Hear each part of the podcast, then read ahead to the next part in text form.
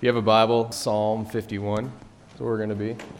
So if you're expecting Christmas, um, I'm sorry to disappoint you. You're, you're not getting Christmas today. Psalm 51 is where we're going to be. Many of you guys have cell phones? That like four of you or what? Like it's okay. I like all right. If this is going to work, we're going to have to be a little interactive this morning, okay? So, how many of you guys have cell phones? All right. Good. Okay. So, these things are great right? You can make phone calls on these things. I don't know if you guys know what that is. You dial someone else's phone number and you can talk to them. It's crazy, right? You can also text message on this stuff. Like it's it's amazing and I'm getting notifications like crazy. But you can text message. So I don't have to like talk to you verbally. Like if I kind of want to passive aggressively avoid you, I can just like send a text and then it, pretend like when you send one back I didn't actually get it or I didn't read it. It's awesome, right? But probably what this is most revolutionary about is pictures, right? You can take a picture of anything and put it online for the entire world to see. Like, so much today that, that people are just taking pictures of whatever they can themselves, their pizza, their sushi, their dog, uh, whatever in, in order to become discovered. Like, it's like if I can snap the right picture, I can be famous. So, what I'm going to do right now is I'm going to snap a picture of us so I can be famous. Ready? Just the guys, right? all right, all right, don't worry. I know. It's important, right? And all the girls. Okay? So, what I'm going to do later is I'm going to upload that to Instagram, right? And I'm going to get about three and a half likes, okay? Because that's, that's kind of where I roll, all right? Joe is not going to be discovered uh, because of his Instagram, face, Facebook, Twitter, Snapchat. I'm not going to be discovered, okay? But instantly, I can take a picture of something, I can send it to some cloud, and everyone in the world potentially has the ability to see that. Some of you want to be discovered. I know, like when I was your age, I wanted to be discovered, okay? I wanted to be known for something. Almost almost like something that's going to make me famous. Now, famous in a good way, not infamous in a bad way, but I want to be known. So now it's super easy because you just take pictures of stuff and maybe, maybe the right person's going to see it and you're going to be discovered. Well, you're not going to believe this, but this is also a camera. Okay? I found this in my truck this morning. I remember that um, when I first got married almost 12 years ago, my wife and I put these cameras in our vehicles. That way, if we ever got in an accident, we could just take some pictures. Like this takes pictures, right? But the problem is, I don't know what I'm really taking a picture of. Like, because you just, here, we'll, we'll do this, okay? Wind it up. You got wind it up, all right? And super blurry, boom, okay? Girls, you want, you, yep, boom. Now, here's what I do in order to get this picture. Like it doesn't like pop out like a Polaroid thing, right? I can't plug it into a computer and see it, and there's no screen on the back side, so I don't even know what I actually took a picture of, right? I'm looking through this tiny little window, hoping and praying that I didn't take a picture of my foot, right? Like you think if I point it the right direction, it's going to get there. But what I'd have to do in order to get these pictures, I'd have to take this to Walmart, Walgreens. I'd have to put it in an envelope. I'd have to leave it with them for about a week, and it would get sent off to get developed. Now, the process of being developed is much more than the process of snapping and uploading. Did you know that almost 400 million pictures are uploaded to Instagram every day? Can you imagine taking 400 million pictures and developing them? And the process that that would take? The time that that would take? See, while you and I may want to be discovered, God desires for us to be developed. And when He goes through the process of developing us, He uses something called breaking. So, this morning, what we're going to do is we're going to look at maybe three verses from Psalm 51 and what it means for God to break us and us to pray a dangerous prayer when we ask God, God, will you break me? So, if you're in your Bible, Psalm 51, we're going to look at uh, starting in verse 14. Here's what it says David writing. David says, Deliver me from blood guiltiness, O God, O God of my salvation. Basically, David knows he's royally messed up. And we can say royally because he's a king, and we can also say messed up because not only did he commit adultery and murder, he also used his power and his position as king to take advantage of those who are lower than him, those who are vulnerable. And if you really, really, really want to upset God, you really want to tick God off, use your position of power to take care of those or to take advantage of those who are vulnerable. Like David knows he's in trouble. He's been caught. Nathan the prophet has come and he's, he's told David, like, hey, God knows what you've done, and I know what you've done. And there's going to be consequences for you. So immediately after David gets caught, he goes and he pens this psalm. And he writes these things uh, about what it means to, to, to be in sin, to be caught, to be restored, and then ultimately to pray a break me prayer. So in verse 14, deliver me from blood guiltiness, O God, O God of my salvation and my tongue will sing aloud of your righteousness. O Lord, open my lips, and my mouth will declare your praise. For you will not delight in sacrifice, or I would give it. You will not be pleased with the burnt offering. The sacrifices of God are a broken spirit, a broken and contrite heart. O God, you will not despise. Here's what God is looking for when He's developing you and me God is looking for you to ask Him to break you. Now, we have to define the idea of breaking, right? Because, like, if my phone breaks, it's pretty much useless. Okay? Now, when God is talking about wanting us to be broken and we have a desire to be broken by God, it doesn't mean useless. It doesn't even mean, mean sad. Like, I don't know if, uh, you guys, but, but in high school, I had, I had this girl, and I really liked her. Like, and we were really good friends, and that's how she wanted to stay. And I tried, and I tried. and she's like, no. And I had a broken heart. And I was sad for a really long time. Being broken by God doesn't mean unusable, it doesn't mean being sad. Being broken by God, it just means coming to a place where you say, I need help, or I can't do something. The best illustration I can give you is my grandpa. My grandpa was an amazing man okay? Uh, woodworking skills beyond belief, okay? He built chairs and benches, he built sheds, and he built houses. He did all of this stuff in his spare time. Also, in his spare time, he built tractors, okay? He liked to build tractors. I, it's not my thing, but he built tractors. And he would polish up these parts. He would find these parts. He would fix them and put them all together. He'd do all this heavy lifting, all this, all this crazy manly man stuff. Well, as he got older, my, my grandpa developed COPD and emphysema. And what happened was he couldn't breathe. He couldn't get enough oxygen into his body in order to do anything but just really sit in a chair and, and just sit. And, and the, the most, the, the words I remember most coming from my grandpa's lips during those times was, I can't or I need. Like, I can't get up to get myself some food. I need someone to help me do this. And when God desires us to be broken, we come before God and we say, God, I want to pray this break me prayer. What we're essentially doing is we're coming to Him and saying, God, I can't. I need. Now, see, your sin, your sin cannot keep you from heaven. It cannot keep you from God, but your self righteousness can. The idea that you think you have it all together, that I think I have it all together, that I don't need anyone's help, and that if, by just being a good enough person, by just doing enough good things, by saying the right things, by looking good on the outside, that's going to make me the person I need to be. See, that's not how God works. God desires you and me to come to Him and say, I can't and I need. And so, if you were to take 30 seconds right now, not even 30 seconds, if you were to take seven seconds right now, and you were to think, God, what area in my life am I depending too much on myself and not enough on you? In what area of my life do I need to say, God, I can't do this. I can't handle this. I need you for this.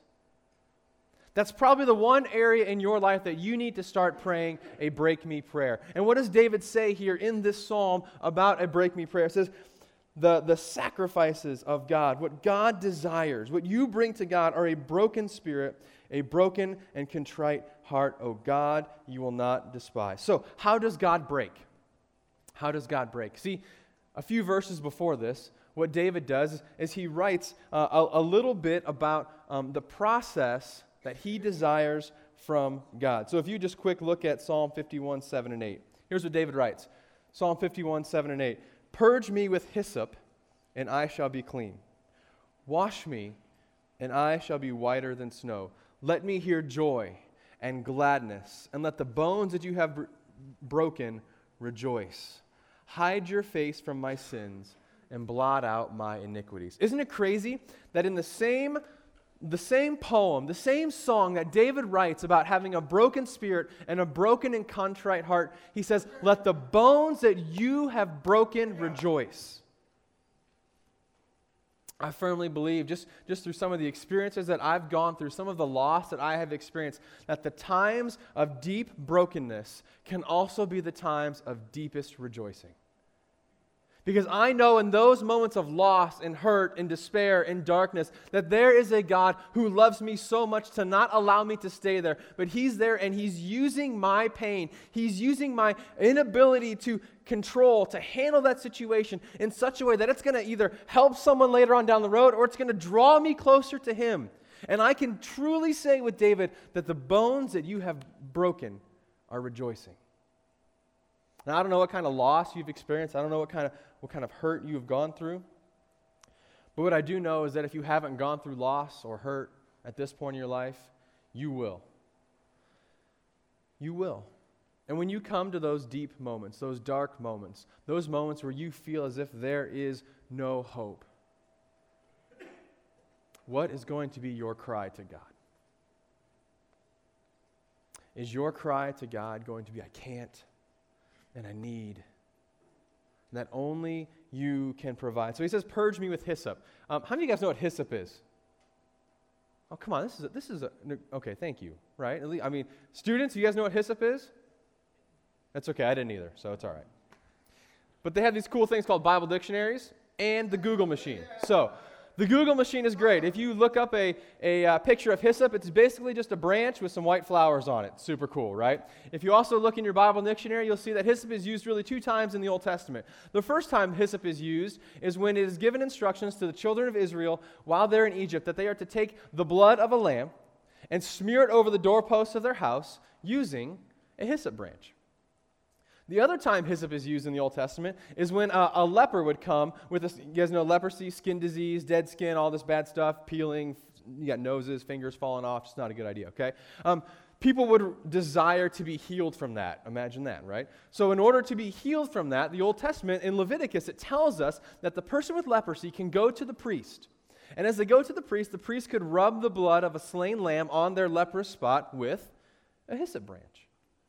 And what these two things are doing, it's pointing us forward to the one day when someone is going to use their own blood to cleanse his people, to give them the healing that they deserve. And that person is Jesus Christ. And you would know that, and I would know that, that, that through Christ, we become cleansed. And we have the ability now to become the temple of God. The Holy Spirit now lives inside of his people.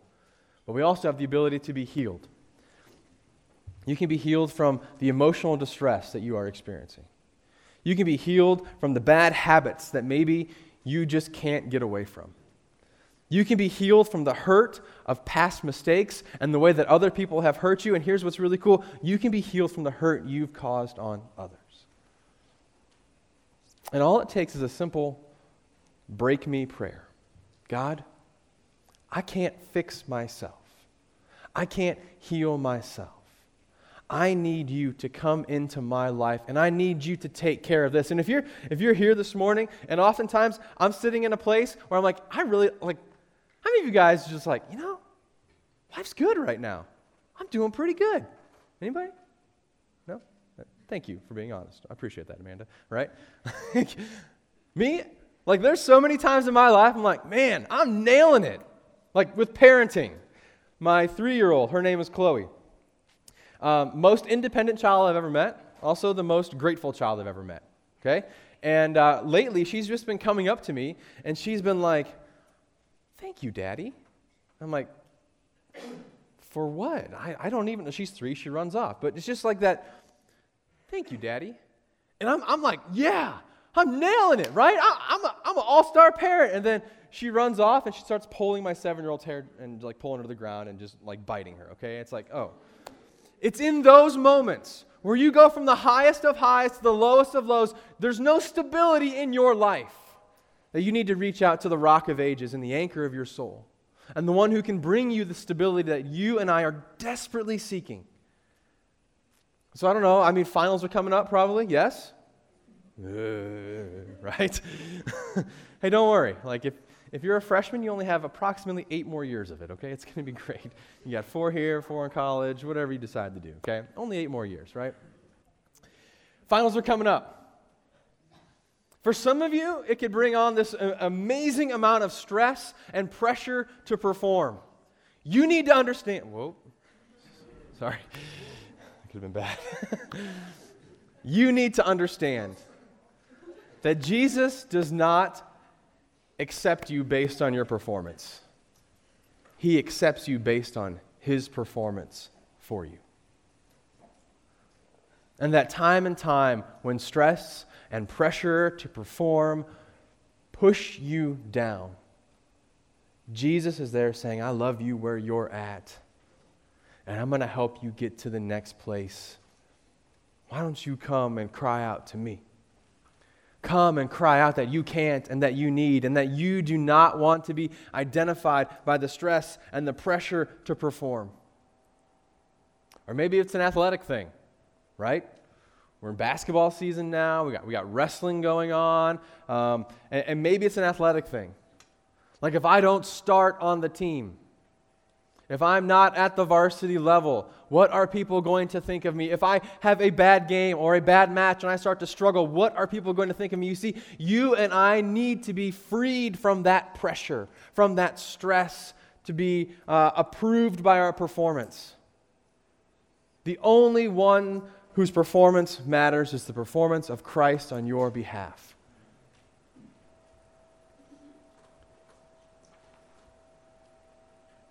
What God is attempting to do to David is he's trying to tell him that the weight of this world, and think for, think for David for a minute, King David. And if you think king, you should also think shepherd. And David was that shepherd before he became king. And, and in the Old Testament, when you, when you see things talking about shepherds, like there's a lot of times it's just talking about the leadership ability of whoever's going to be put in charge. God is trying to get it through to David that the weight of the pressure of being king for you, the weight of that pressure, it's going to crush you. And the only way that you can withstand being crushed is by calling out to me, by putting your dependence on me, by saying, Yes, I can't be the king, but I know the king of kings. Like, I need someone to help me. And we have a great helper who is always willing to help us in our time of need. And so, what God is attempting to do is He's attempting to show him that the weight and the pressure of, of all the stuff that's going on in David's life, even yes, the weight and the pressure of his sin is greater than the weight of David's righteousness. You see, David couldn't be a good enough person, he couldn't be a good enough king to be everything that was needed for the people.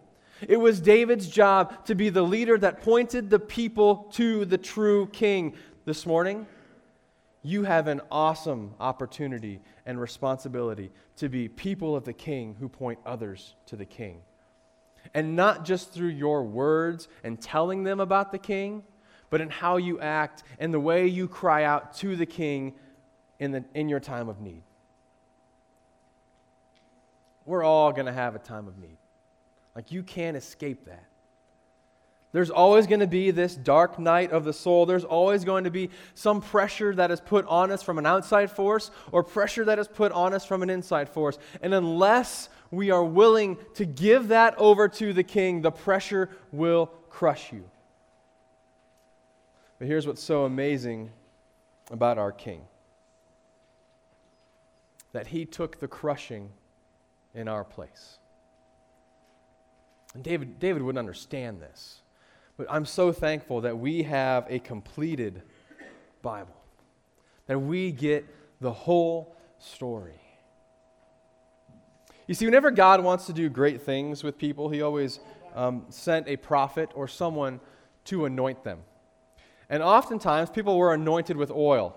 And I forgot my oil, otherwise, yes, you were going to get anointed. But um, they were anointed with oil. Well, see, you just don't go to the grocery store and buy oil back then. In fact, oil came at a high price. Olives had to be harvested and gathered together in, into what was called an olive press. Right? And so think about this big old stone circle, okay? And there were really a couple ways that, that the olives would be pressed in order to give the oil. But essentially, what has to take place in order to get the oil out of the olive is that the olive needs to be crushed. And once the olive is crushed, the oil comes out and it can be used. And I don't know this morning if you're feeling as if you're going through a period of crushing, where you feel like the weight of everything around you is too much for you to bear. Oftentimes, we go through periods of crushing just before God desires to use us greatly. And so the Apostle Paul, he would say that we were, we were pressed but not crushed. We were persecuted, not, to, not abandoned. We were struck down, but we were not destroyed. Even like super Christian, wearing the Superman cape in the New Testament, he experienced crushing, pressing. So what they would do is they would, they would press down these olives. They would, they, would, they would push down on these olives, and the, and the oil would come out. And then the prophet or, or the priest or, or whoever's going to do the anointing would gather the oil, and they would come and they would anoint a king or someone else for service in the Lord. And perhaps your period of crushing right now your period of feeling the pressure and the pressing of all those things around you is God preparing you for something greater. But here's the deal you never walk through it alone. Never. I mean, in fact, like, you can't walk through it alone if you call yourself, if you are a follower of Jesus. You see, Jesus has sent his Holy Spirit to live inside of you, so you're not alone. Jesus promises to never leave you or forsake you, so you're not alone. And he's also set up this wonderful thing called community, where you have people around you, hopefully, that are encouraging you, are lifting you up, are pushing you more toward Christ, that are there when you need them.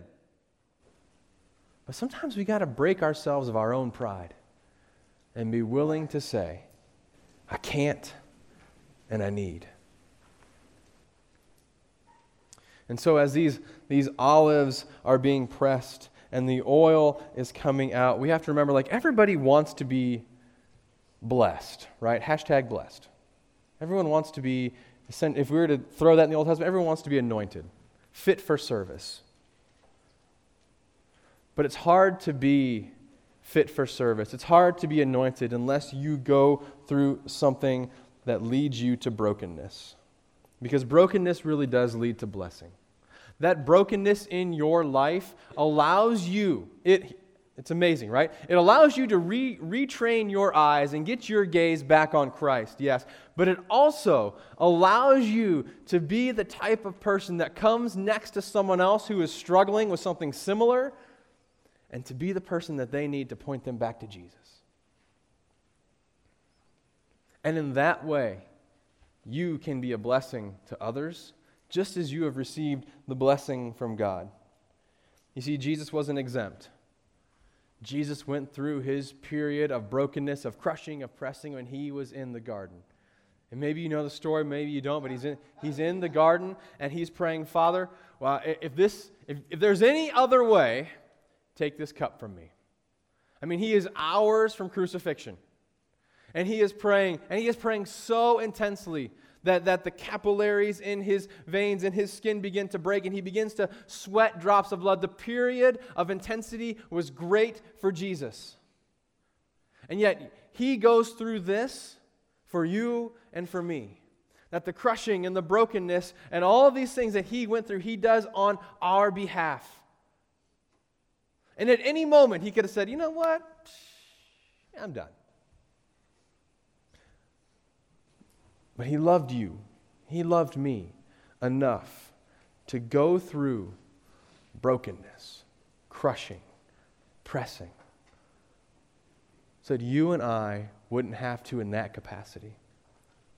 And that so when you and I go through those things in a lesser capacity, we know, we know that there is someone who's gone through it who walks with us in great ways and that we can walk with others as well. And so I don't know what gifts you have. I, I know, I know a couple of you, um, but I don't know most of you. But I do know that God has given you a gift and God has fit you for service, and there may be an anointing that He is placing on your life. You need to know a couple things that just because He has placed an anointing on your life doesn't mean life is going to be easy. But it does mean that your life is going to be good because the good king has saw fit to use you and your gifts and your anointing for his service. But there may be periods of time where you get, need to get into this rhythm of life where you are crying out, God, I can't and I need, I can't and I need, I can't and I need. And there's no better place to be than dependent on the King who has already gone through this for you. God is not breaking you to punish you, He doesn't do that. He doesn't break you to punish you. He breaks you to prepare you for things to come. He breaks you to draw you closer to Him, to keep you dependent on Him. And if there are some of you this morning who are starting to wander away, listen, I went to a Bible college, okay? And one of the things on the application in a Bible college is are you a Christian? You just check yes or no, right? And in order to get into my Bible college, you had to check yes, okay? So essentially, you walk in, and, and in Bible college, everybody has checked the box yes. But it seemed like every year in Bible college, we had seven, eight, nine kids accept Christ as their Savior.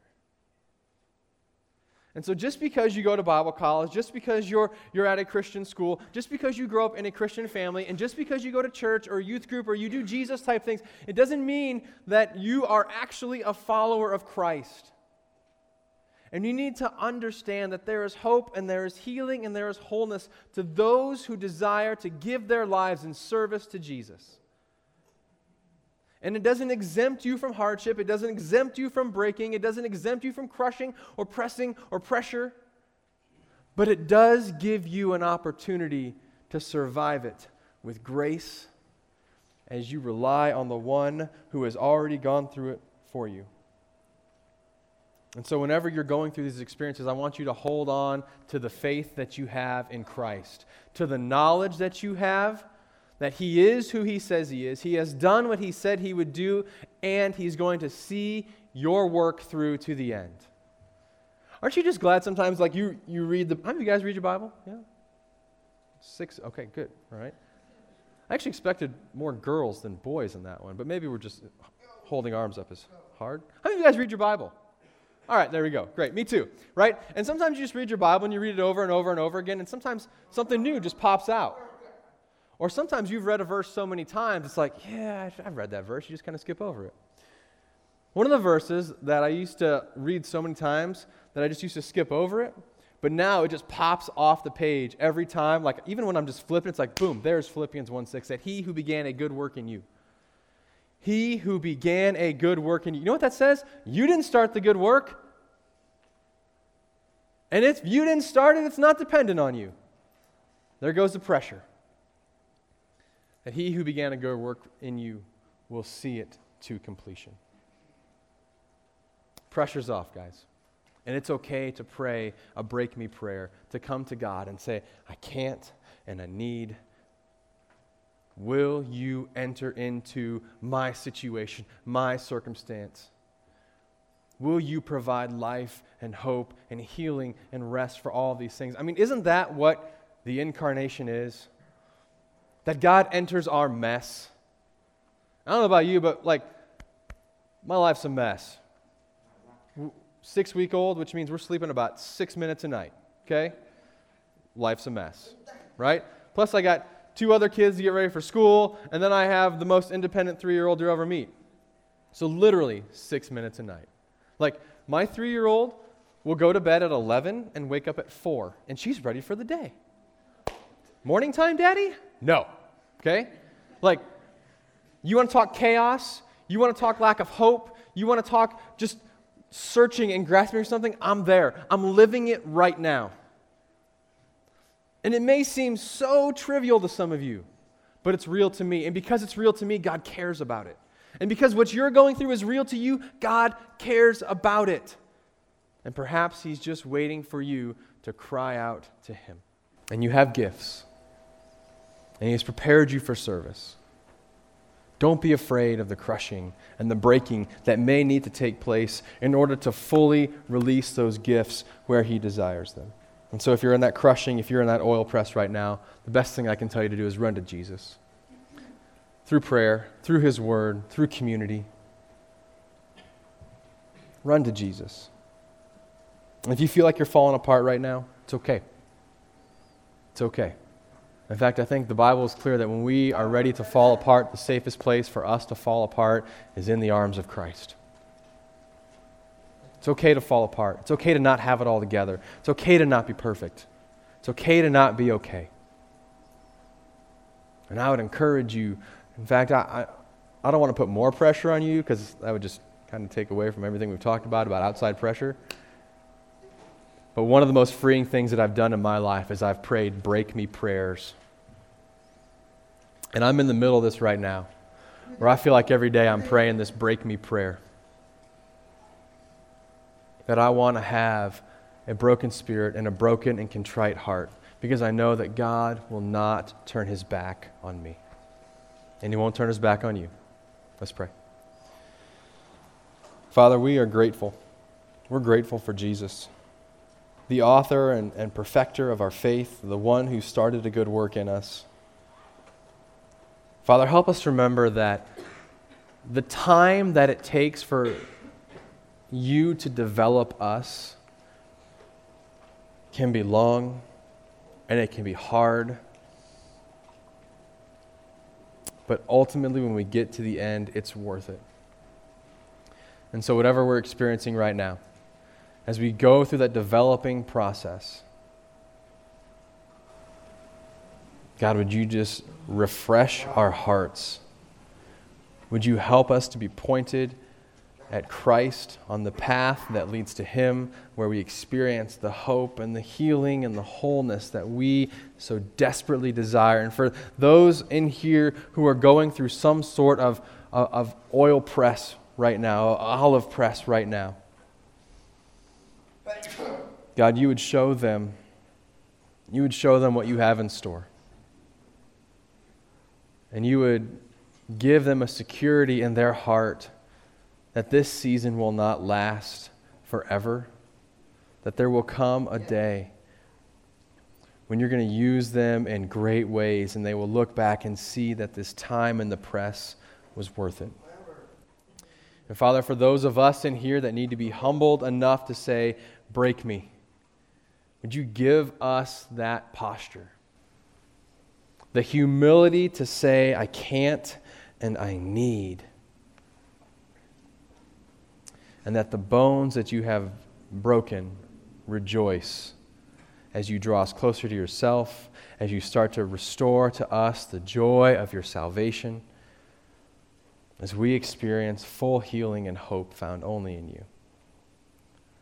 Thank you for all you've done for us, for sending Jesus to enter our mess, to give us life. In his name, amen.